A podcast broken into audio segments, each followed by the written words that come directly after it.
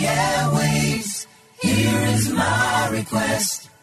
You don't have to play it, but I hope you'll do your best. I've been listening to your show on the radio, and you seem like a friend to me. Howdy, hi, Victoria. Stand the man. Hello. Oh, don't get up, it's only me. Hello, welcome to a brand new year. I'm Liz. I'm Pete. 1420 3XY. How are you? It's 9 after 6 with Lee Simon. It's 18 to 6, 3DB with Keith McGowan. More grand old favourites to play for you a little later on. 3EE, The Breeze 693. Good morning and welcome to our brand new radio station. Good afternoon, Melbourne. It's 7 minutes past 3. This is Greg Evans at 1420 3XY.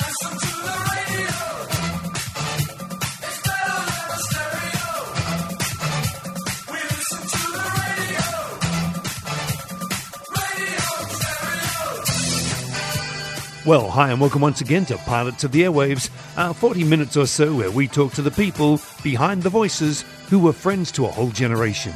This week's guest is a self confessed radio nomad moving through 10 stations in 20 years before finding broadcasting stability, 25 years in fact, at the ABC. There's fun and excitement throughout the day. The sports, and the music we play. So stay tuned in through and dawn, where something's always going on. UW, it's in there.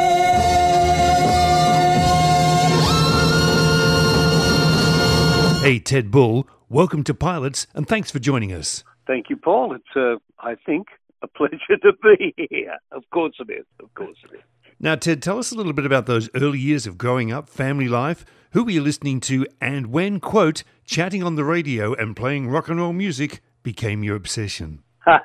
well, it, it's. Uh, I come from a, a single parent family, and brought up by a mum and two sisters. Being the youngest, I was spoilt rotten, and uh, I've expected that throughout my life, and haven't always got it.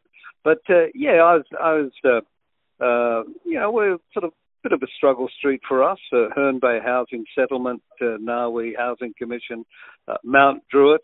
And when I got to Mount Druitt, I knew it was time to leave. So at the age of 18, I, I left uh, being an official Westie. But a good childhood, a great childhood, and lots of fond memories. And one of the greatest memories, and I, I think in retrospect I realised this affected what I did, uh, because there wasn't a lot of money around, as you would imagine. Mum used to take us into the Macquarie Auditorium in Sydney uh, to, uh, to to watch them making the radio serials, and particularly the Bunkhouse show, which I'll I'll never forget. And and even to this day, I can still remember the smell and the lack of sound because of the soundproofing in the studio. And I I, I found that throughout my career, that's something I, I loved about studios, just the the sense of of being in a studio. And the other studio memory I have is when I was about 12 or 13, uh, with myself and a couple of my schoolmates. We went into Rumpus Room. It was on 2UE and run by Howard Craven. And once again, just being in that studio, although I, I do recall, I don't know, I think Howard Craven asked me something and I made some smart ass reply to which he gave me a grump. And I, I thought, well, I'm headed for a career that's now over. But uh, yeah, good childhood, good childhood. Now, school wise, I'd say you were studious, excelled in English, and took a keen interest in the school productions. How's my profiling ability? I hated school. Oh, I really did. I had the misfortune of being in an all boys school. And having been brought up by a mother and two sisters, I, I missed the fact of, of having women in my life. Um, English, no. All I remember is my English teacher walking past me and giving me a clip in the ear. That English teacher went on to play for Australia as a spin bowler, Peter Philpott. And I thought, well, at least the hand that got some wickets for Australia also clipped my ear. But uh, yeah, I, I, I did a few things um, at, at school. At, in uh, we did uh, Pyramus and Thisbe was my my great part, plus uh, some Gilbert and Sullivan, which I developed a great love for later in life. 2LT Lithgow was your first stop on the radio journey. How do you remember your first professional employment behind the microphone? well, uh, after 48 applications, I eventually got the job. And I got the job because I, I lied. Um, I was working for EMI, and my job at EMI was to count cardboard boxes for television sets. And uh, the department was called the production department. So in my uh, application, I wrote, I'm working in production at EMI. So they thought I was actually working in record production. But I got, I got the job. I got the job. And uh, I always thought it was amazing to think that the, uh, the one bar radiator with a thousand watts had twice the wattage power as a stick that was broadcasting 2LT. It's interesting. Good fun. But I have to say that, that Lithgow was a, a great place, a great community. Uh, I played cricket to uh, make uh, mates, and uh, I went to the local theatre group to meet girls. So all in all, and and I just loved being on air. I really felt that I'd found my niche in life, and how lucky I was. Now it's fair to say you definitely didn't let that grass grow under your feet. 2KA Katoomba, 2WL Wollongong, 2CH Sydney, then 2HD in Newcastle. Four stations in five years. Any particular reason for such frequent moves? Well, yes, I, I had this ambition. The only ambition I had, and I achieved at 26. And from then on, it was all downhill. I just wanted to make city radio doing a major shift by the time I was 26. And all of us back then, you know, we jumped from station to station, all with the the aim to to hit uh, a capital city radio station and get a major shift. And once I and I got it. Um, and I had uh, you know the great experience of working in different formats. And and the the 2UW job that I got from 2 to HD, Malcolm T Elliott, much missed and, and, a, and a good mate who I work with. He used my story when he was employed at 2UW. The true story is that Ray Bean rang me and offered me the job, and I fell off my chair. So Malcolm Years later, I'm reading one of his stories, and he says, "And Ray Bean rang me, and I fell off my chair." So I guess the the, the chairs at 2HD weren't very good, seeing as two of us fell off them when we were offered a job.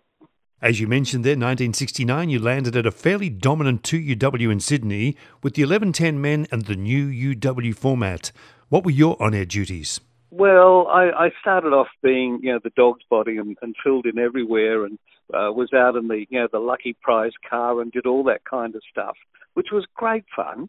Uh, Pally wasn't there when I was there. Uh, unfortunately, he, he was on one of his sabbaticals. I think he was walking down George Street waving a gun at the time. But uh, I did work with, with, with Lawsy and, and, and Jeff Haynes, and it always got me with, with Jeff, where, you know, everybody said, oh, he's scary he was the softest, gentlest, nicest bloke I I ever knew. And and Lawsy I, I I got on very well with, and in some ways he adopted me and helped me become a party animal, which was really the demise from 2UW for me when I became the party animal. So, from Sydney to Perth is a fair shift both geographically and professionally. Given the two radio markets at the time, what was the attraction to go west? Uh, a job, um, I, I'd sort of uh, uh, blown it at, at 2UW, and uh, and and I sort of, but I I was still liked. I've gone on well with everybody, you know, with Ray Bean and Rod Muir, and I remember Rod Muir saying to me once, he said, "Look, Ted," he said, "no one's going to employ you in Sydney. We all love you, but you party too much." But I have this mate, Rhett Walker, who has a station in Perth. And in retrospect, I realise now it was as far away from Sydney as they could get me. And uh, so it was a job. So I came over to Perth and, and went to PR, which became Beautiful Music, which went to number one. Although by the time it went to number one, I, of course, it left. I mean, why hang around for the good times? Uh, but uh, Beautiful Music and me, well, it just sort of didn't gel, to be honest, Paul. didn't gel. yes, I could imagine. Now, before that change of format, PR had a strong personality lineup with Gary Meadows, Barry Martin, Gordon O'Byrne, and Trevor Smith. How many of those guys actually survived the format change? Uh, well, that all basically gone by then. I mean, I mean Rhett Walker, uh, most brilliant programmer. Although I have to say that uh, uh, his, uh, his, his acolyte Cherie Romaro, I think in some ways was better given that she had a human side to her, where, where Rhett was very scientific, very logical, but quite quite brilliant. But that all basically been filtered out uh, over a couple of years, as PR tried to find its feet and they got Rhett. And I think it was owned by a Victorian company at the time. And so they sent Rhett over to uh, to get it all set up so they could sell it, I think. And he got it to number one with this uh, format called Gentle on Your Mind. And I realized it was time for me to go when, when I found myself up and bopping to this masquerade from the Carpenters. Now, Ted, while in Perth, what was your relationship like with Brendan Sheedy? it was good in um, Perth. I mean, he offered a job at uh, uh, to, to me at 3DB in, in Melbourne. Maybe at 3DB, Brendan and I fell out a little. We we had um, uh, different agendas, I think, and basically, I mean, it's in retrospect, it was all because I'd I'd had working six days a week on radio. I just was absolutely, you know, flat by that sixth day, and so I always felt that it was going to be part of my deal that I'd get a five day week, and I think Brendan felt it never was going to be. So eventually, we not that we had a fallout, but but I left, and I think he was happy to see me to see me go. But but in retrospect, I realise now that with all these program managers that I upset, you know, a lot of it was my own fault. I wasn't the easiest person to get on with sometimes. I think in retrospect. Age makes one a little softer.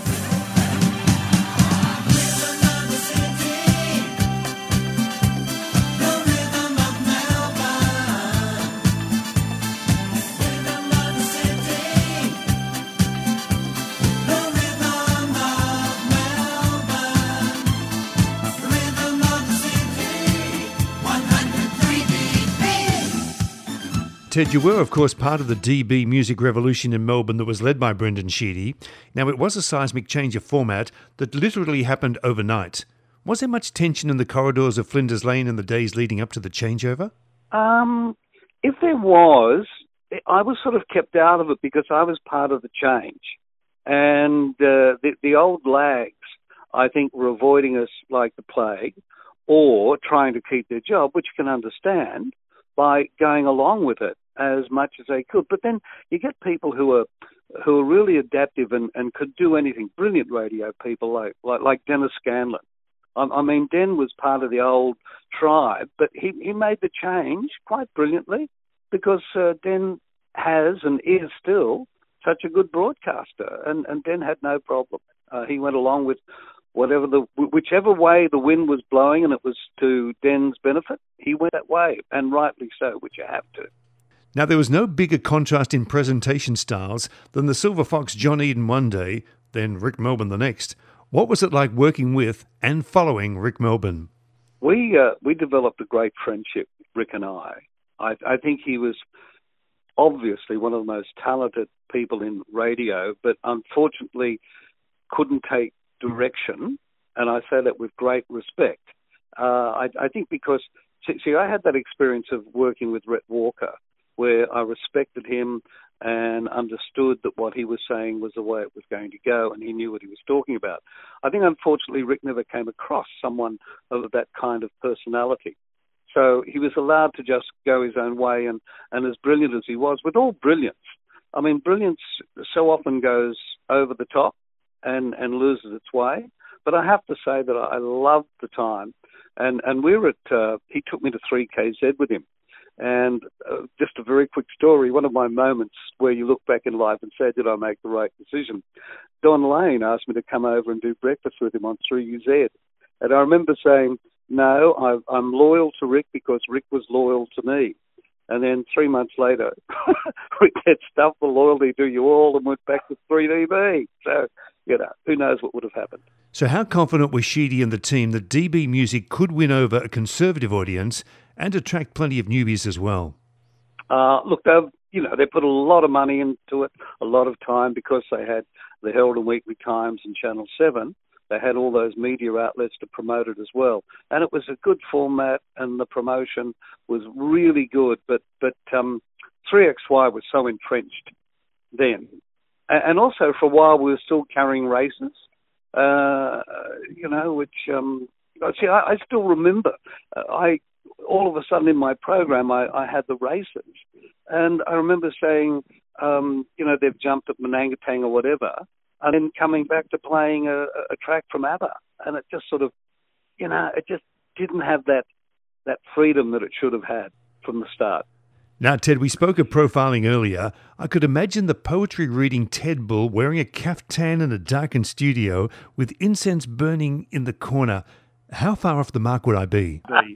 You're pretty right. Yeah, I uh, and I even and in fact I was talking to Brendan just just recently on the phone, uh, and uh, I said, whatever happened to that fish tank that you had put into the studio for me because I wanted to get the ambience and the gentleness of the fish whilst I was on air. And he said, I think it sprung a leak and disappeared. But yeah, yeah, of course it was. But hey, I was, um, you know, I was young, I was frivolous, I was probably uh, had a few bad habits that I shouldn't have had. Um, and life was good, crazy, but good. Pilots of the Airwaves, we are speaking with Ted Bull. And Ted, in April 1976, the 3DB lineup was Melbourne, Bull, Dennis Scanlon, Gary Mack, Greg Smith, and Ron O'Neill. But that wasn't to last, thanks to the great 3KZ radio coup involving three of those jocks and newsreader Robert Hicks. What are your memories of what has been described as the biggest airlift in Australian history? and the biggest crash. it was uh, um, Glenn Driscoll is a good mate of mine. He lives in Tassie, and we've uh, seen each other since, and we laugh over all the hopes and, and that we had with uh, 3KZ and, and how it just didn't come to fruition. But oh no, they were naughty boy times. They really were. We we went to lunch too much, and we just you know we really oh I don't know we we we didn't have that that solid um, uh, solid sort of backing of someone to keep us in line. And and you know, you put kids in the candy shop and they go crazy, and we did. But hey, it's good to have those memories. Ted, we heard recently from Holger Brockmann that he was given his instant marching orders from 2UE when he admitted he'd committed to 2JJ. What was the reaction to your imminent departure from 3DB? Well, I'd actually left. I'd actually left, but but Brendan was was very upset because he had a lot of faith in Rick, and rightly so, uh, because Rick did do some good things for 3DB on both occasions, and I, I think uh, Brendan. I mean, I can't speak on his behalf, but I, I think he was really hurt, uh, ma- mainly by Rick going. But then Rick saw it as an opportunity. He wasn't just going to be on air; he was going to be program director and like most of us who've worked in radio at one stage or time in our lives, we've wanted to be a PD or, or they, they're called content or content directors today. I'm never quite sure which they are, but uh, back then we were just PDs. And and Rick really, you know, he had great ideas and he had great plans, and they were. It's just like like everything. Um, uh, any market, it just takes time. And even though I joke about us having a good time all the time, we, we really could have done with another year or two to bed it down. And and I think it would have been successful because it, was um, it it was getting a lot of reaction. But uh, you know, stations change and and you, you lose listeners before you gain them, don't you? Indeed. Now back to Perth and to 6IX for your longest commercial radio stint. Was the game plan always to return west, or was it simply just where the work was? And who else was on air at the time at 6IX? Well, um, uh, Tony Hartney was here. Uh, uh, Cherie Romaro was here. And Cherie said, hey, you need a job, Ted, come on home. So I, well, no, Perth is home, obviously, because I've lived here so long. And uh, so I, I, I came back. And Peter Sinclair was here, good mate. Uh, Pete Brown, uh, quite a few of, of, my old friends and colleagues I'd worked with at various radio stations. And the whole concept was set up by Rod Muir and um, uh, other people to uh, prepare us for uh, FM. And the whole mm-hmm. concept was to come over here and not so much work for 6IX, but to either go to Melbourne or Adelaide. Oh, sorry, not that. Oh, I don't mean that. That's a slip. That is a Freudian slip, let me tell you. Uh, Melbourne or Sydney um, with Rhett Walker in Melbourne, who'd applied for the license, who sadly didn't get it, uh, and of course uh, the license uh, in, in, Sydney. And that was the whole concept of the 6IX Easy Relevant. Great format, great group group of people I worked with. I'd say the best radio station experience I ever had. Okay, there were good times, no doubt, at 6IX, but of course, it did come to an end in 1983. And as is the exception rather than the rule in this business, you were given the chance to say goodbye to your audience. Tell me, Ted, did you go out swinging? Well, well, you know, I mean, I never break format. Have never broken format in my life, and I never broke format on that day. But on the Wednesday, on the Wednesday, they told me they were sacking me on the Friday and they said, "Oh, we want you to finish your shift."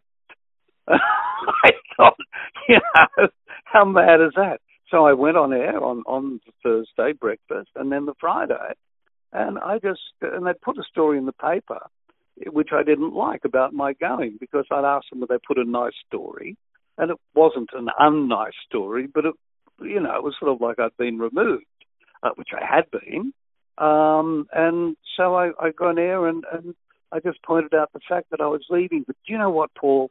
Paul, there is a, a listener rang, and this woman said something I've never forgotten, and I've passed this on to colleagues who have been going through a bad time.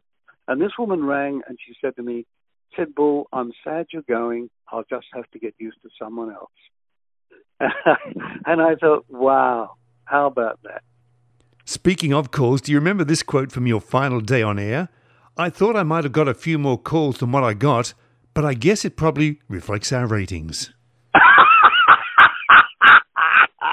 what can I say? Uh, the defence rests. Out of commercial radio and into the ABC for an incredible 25 years, was Auntie always on your to do list, or did the opportunity just come by chance? No, it was called A Sensible Woman I Was Married to, who we had a court case over my demise from 6IX Channel 7 which we won, and they appealed, and the appeal was thrown aside.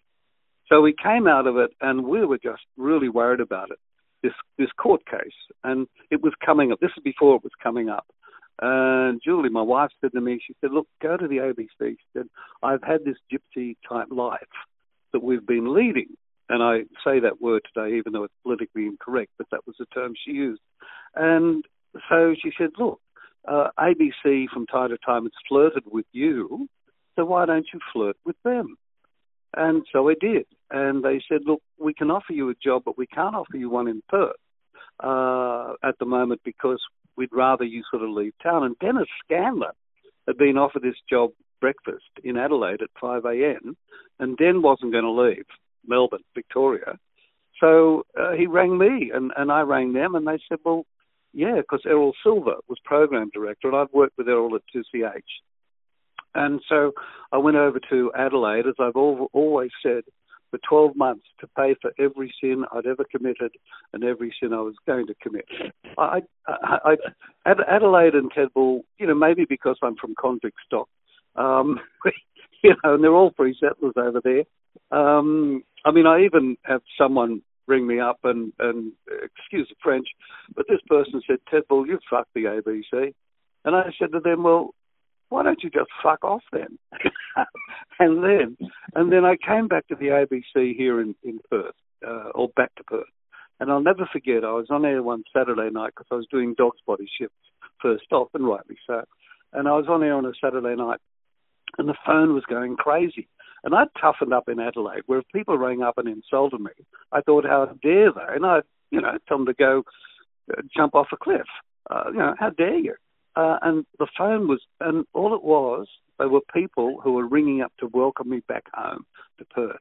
And I, I, I still feel a little teary when I think about that experience. It was just wonderful to have, a, you know, a group of listeners who liked you. And I think I, I needed to be loved back then, Paul. Yeah, got some tissues here if you do need them, Ted. Hey, listen, tell us about breakfast at 7:20 ABC Perth. Yeah, yeah, no, it was it, it was good. It was um, a great experience. I, I I mean, I got nine years and nine months out of it before they decided that my use by date was up, which, you know, and I was pretty upset when that ended because it had been a long time and, and quite successful.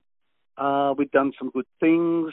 Uh, I was lucky to work with the one producer, Mariana Travellini, for eight years, uh, and we had a great rapport going. In, in, fact, it's interesting when I did the regional program for the ABC for 10 years uh, there with um, it, again, likewise with the people I, I, I work with, Gene Brown, for ten years, I just had this great relationship, and and that's the whole thing when you work with a producer. It's got to be a team thing, but you can't be dominating. You know, you have to be.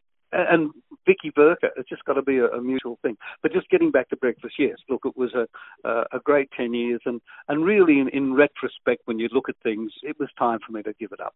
Really was the breakfast. I've done it too long.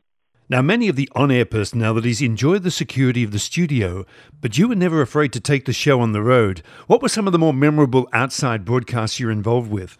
Oh, from a, from a Macchi jet. Top that. From a Macchi jet. Uh, from uh, a locomotive, a steam engine, um, from an ocean liner, uh, all throughout the state of Western Australia, uh, in on a commercial airline. So I did do a lot of OBs from a lot of different places. And uh, it's great fun. You're out there, uh, you're on the edge. And uh, I, I did one from the tallest building in Perth. And I heard Ian McRae many, many years previously to this on 2SM when they'd moved to a new building.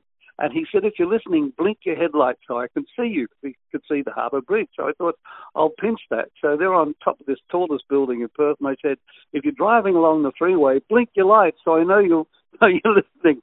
And not one set of lights was blinked. So, uh, so I apologise to Macca for stealing that from him. I didn't get anything out of it anyway. So, in the wash up, Ted, was it the cut and thrust of commercial radio or the ratings free environment of the ABC that best suited the Ted Bull style of broadcasting? Um, yeah, yeah, maybe. I mean, I always had a bit of a problem with commercial where they, they, they, they tended to think I was a little arrogant and, and knew more than I thought I did. And it was great to go to the ABC where that was very, very quickly kicked out of me by people who were more arrogant and certainly more clever. Yeah, nothing like meeting your mates to bring you back to earth. Now, listen, finally, Ted, what can you tell us about Mel, who was a good mate of Don Henderson's? Ah, yes, my uh, oh, my my love of the stage and theatre, uh, and uh, involved in community theatre particularly, which I discovered was more political than the ABC. But no, I, I, did a lot of shows. Uh, I did a lot of musicals. Gilbert and Sullivan's directed quite a few, appeared in them. Yeah, I, I always enjoyed getting up on stage. It's something that never bothered me. A lot of my colleagues in radio could never handle being on stage in front of an audience, but it's something that that never ever bothered me. It's something I enjoyed. I just saw it as as part of the extension of, of, of as a performer. Earth in the rain.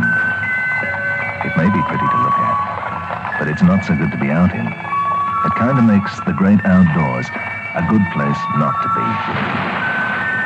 Inside, warmth, security, and the music of PR. Okay, Ted, this is part of the chat where we throw at you a dozen or so quick fire questions. And we generally start off with Where were you when you heard that John Lennon had died? Uh, the studio of 6IX, and I was program director then, so we were absolutely shattered, but immediately started putting together uh, a special. Immediately, as everybody did. Which was the last concert ticket that you paid for? The Eagles here in, in, in Perth. And that was after the Bob Dylan concert that I saw, but I don't think Bob Dylan was there. Is there a concert act that you regret never seeing? Bit of bit of a story. When I was at 2UW and I moved off breakfast and I was doing ten to one at night, and they offered me this uh, trip to take a tour to Las Vegas. And I was on air, and I had this mate of mine who was a journalist who'd rung up and taken the piss out of me. So on air, we're talking about 72, I said, well, why don't you get stuffed? So immediately I was dragged across the coals and they took the tour away from me, which was to Las Vegas to guess who I was going to see. Not Elvis Presley. Yep, yep. And about the only regret I have in life is that time when I told that mate of mine to get stuffed because, wow, what an opportunity. Anyway, it happened. The word that you had most trouble pronouncing on air. Diverticulitis. diverticulitis, uh, diverticulus. Uh, this this is ABC 7:45 news bulletin when it was important.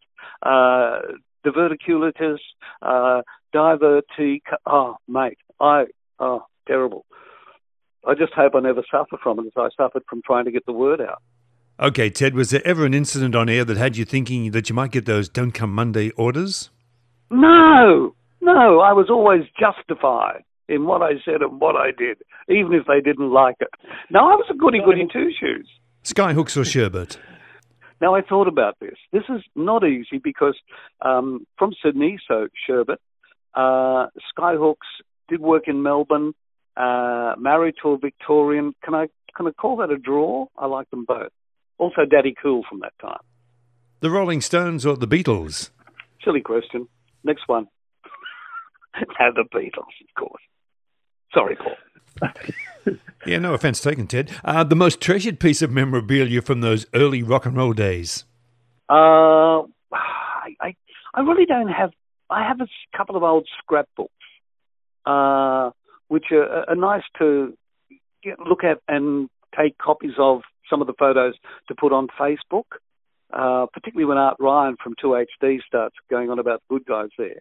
And I love sort of posting old pictures of us when we were good guys at 2HD in 1969. That's fun. The biggest news story that broke while you were on air? Okay, America's Cup. On air, doing breakfast, 6IX, saw the whole thing, broadcast the whole thing. Absolutely amazing, stunning, particularly here in Perth. Uh, it was just an incredible day. And, and the most tragic, of course, was uh, I was doing nights, the ABC, June 1996, and the Black Hawk uh, training exercise in Townsville. Remember that? 18 men mm-hmm. died. And, and, of course, they were SAS, and, and you, you know, the connection with the SAS here in, in Western Australia. So that really, uh, yeah, that was tough because basically, Paul, and I think you've probably gathered, I tend to be a tap dancer more than a journalist and yep. those heavy stories. And and yet, you know, 9/11, I still consider that day after 9/11 the most incredible uh, and impressive day of broadcasting I ever experienced, and it showed me for sure why the ABC, when it comes to things like that, can do it so much better than anyone else. Yeah, absolutely. Now, Ted, was there someone you interviewed who had you starstruck when they walked into your studio?